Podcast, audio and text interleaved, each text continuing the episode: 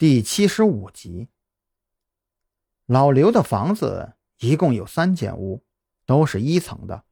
要进来，就只能走最中间的正厅，然后从正厅左右两侧的房门，再进入另外的两间房子。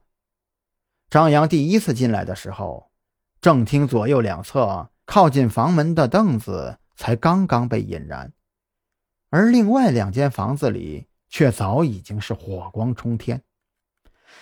一定是有人纵火，在另外左右两侧的房间里纵火，却又唯独放过了这个正厅。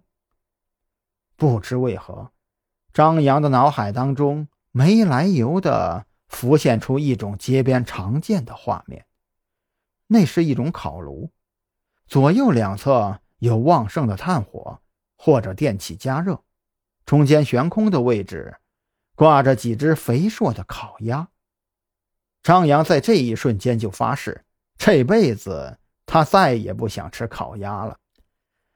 正厅里还有家具被搬动的痕迹，张扬顺着地上的痕迹，先去了右侧的屋子。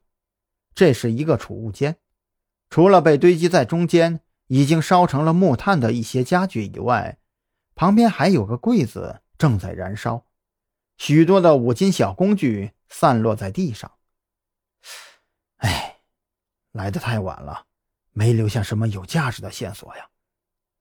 张扬已经感觉到自己的皮肤被烤得生疼，马上转移到左侧的房间里。这里是老刘的卧室，最先被点燃的是最里面的大床，现在已经只剩下一个大致的骨架了。这个房间被损坏的尤为严重，因为这间房子里是铺了地毯的。地毯被焚烧以后，房间里焦糊的味道熏得人喘不过气来。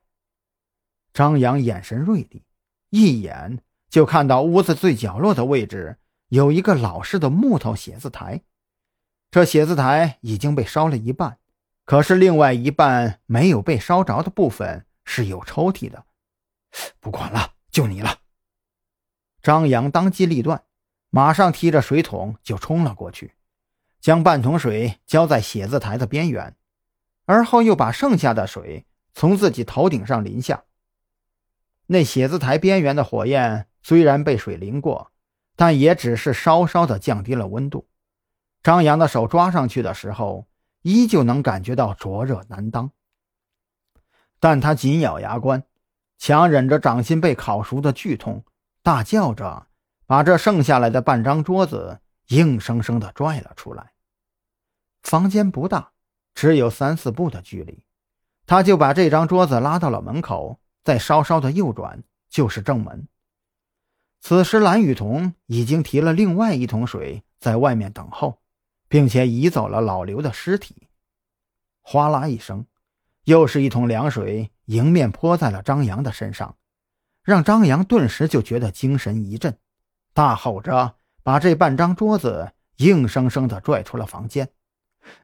张扬，你没事吧？蓝雨桐连忙跑过来帮他，两个人一起用力将桌子整个的抬到了安全的位置。哎，还好啊。张扬勉强挤出了一个笑容，挥了挥自己被烧红的右臂。那左侧的房间里火势非常大，他进去的时间算不上长，可是右臂上有些地方也难免被烈火燎到。动一下都疼痛无比。